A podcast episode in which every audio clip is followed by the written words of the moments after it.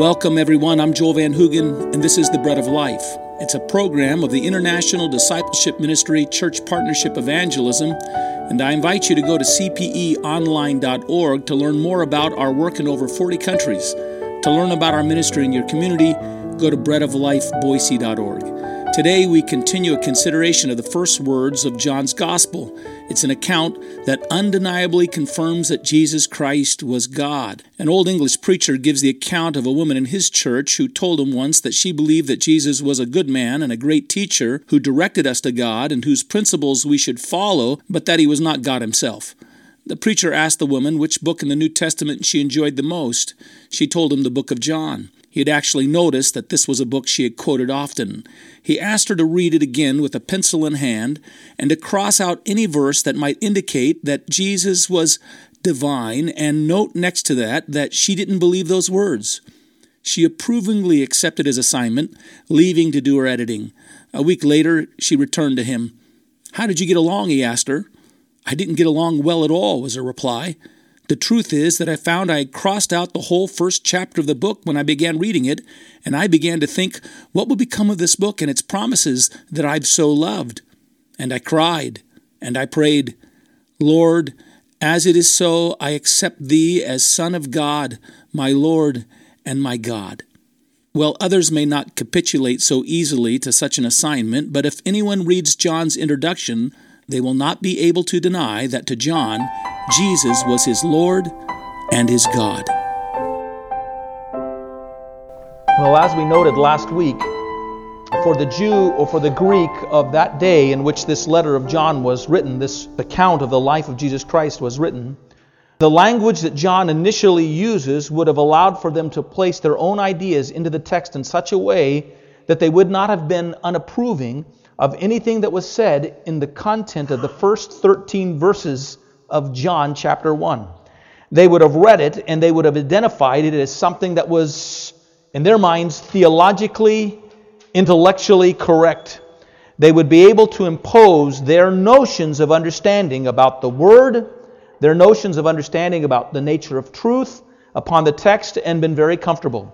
The Jew could have read it and recognized that the Word was used in the place of God, as it was in many of their readings. In the synagogues, they would have the Scriptures read in Hebrew, and then the Scriptures reread to them in Aramaic. And when they would read in the Aramaic the Scriptures, when they would come to the name of God, oftentimes they would replace that name with this phrase, the Word of God.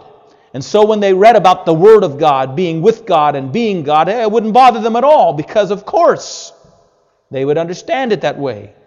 The Greek, on the other side, understand the Word to be the principle of life and light and enlightenment and the dynamic sovereign force that determined the fates of men. And so they could read it and have no problem as well. It would square with their intellectual and moral perspective.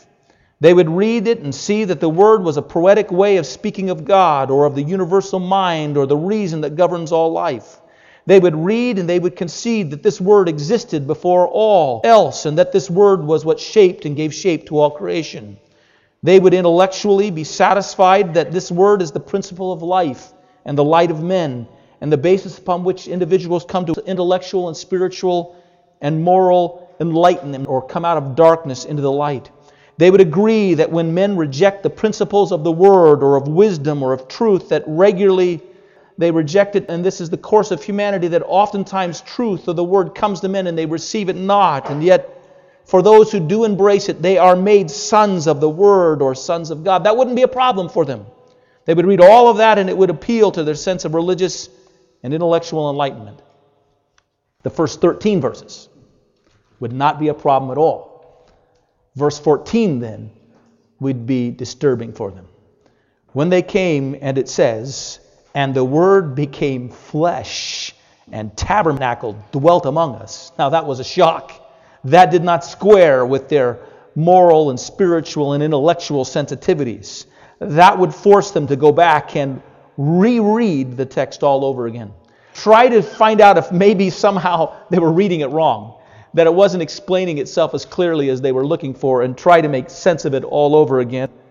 What we take note in this again is this, that the Lord Jesus' most radical impact on individuals as that he threatens their comfortable ways of thinking, their personal ideologies, and their natural theologies with a bracing revelation of himself. When Jesus reveals himself, it shocks people because God comes before them in the flesh. He has invaded our world. He has invaded our space. And in the process, he has destroyed all of our religious pretenses.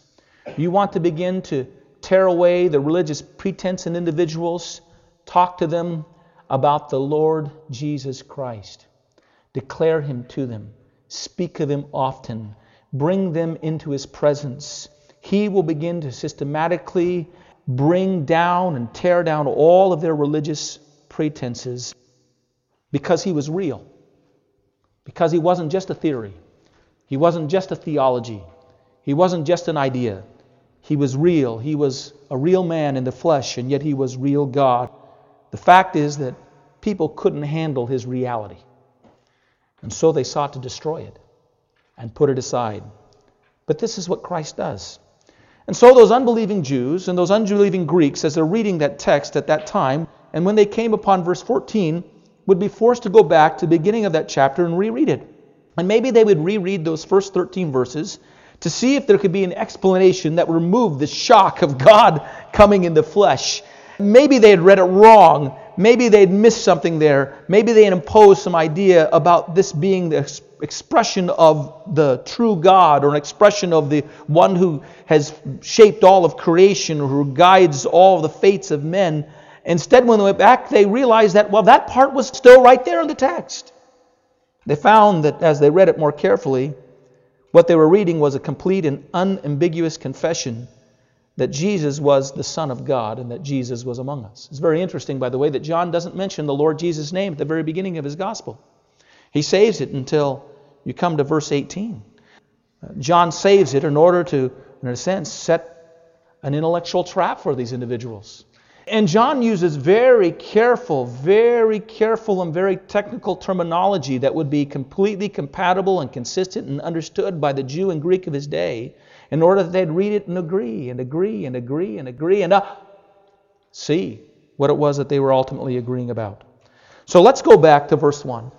And for our sake this morning, let's just go through and look at what they read again and see what ultimately John is speaking about and what they are confronted with, what they must discover. And the first thing we notice here is that as we look at it, we see that there is a new name given to the Lord Jesus Christ. He is called the Word. Jesus is called the Word. Now, words are the expressions of thought and nature. And this word that John speaks of is an expression of the thought of God and the nature of God so that we would know him. As I mentioned to you last week, you can distinguish between a thought and you can distinguish between a word, that there's something distinguished about them, but you also recognize that they are inseparable, that you cannot have thoughts without word, and you cannot have word without thought. And the Lord Jesus comes as the expression of, the revelation of, the thought of God. In Revelation chapter one, verse eight, and four other times in the book of Revelation, the Lord Jesus is found referring to himself as the Alpha and the Omega. Now, Alpha is the first letter in the Greek alphabet, and Omega is the last letter in the Greek alphabet. And it is as though the Lord Jesus is saying, I am the alphabet of God. I am the one who is the words and the letters by which you come to understand and know him. I am the words to the thought. I am the very expression of God. In John chapter fourteen, verse eight, you have that account, we referred to it last week, where Philip must have thought that he was acknowledging to the Lord Jesus that he had some great, powerful, spiritual ability to translate information, wonderful, truthful information to them all. I think he thought he was making a wonderful faith confession. He said, Lord, show us the Father, and it will be enough for us. Lord, he's saying, you have the power to make God known to us and to show him to us and to execute this power. Why don't you execute it right now and open the heavens so that we can see him? Philip must have thought, what a declaration of faith. What a declaration of profound insight that I've made. I've been studying his life for all this time, and I realize He is the one who can reveal God to us. Now, Lord, do it.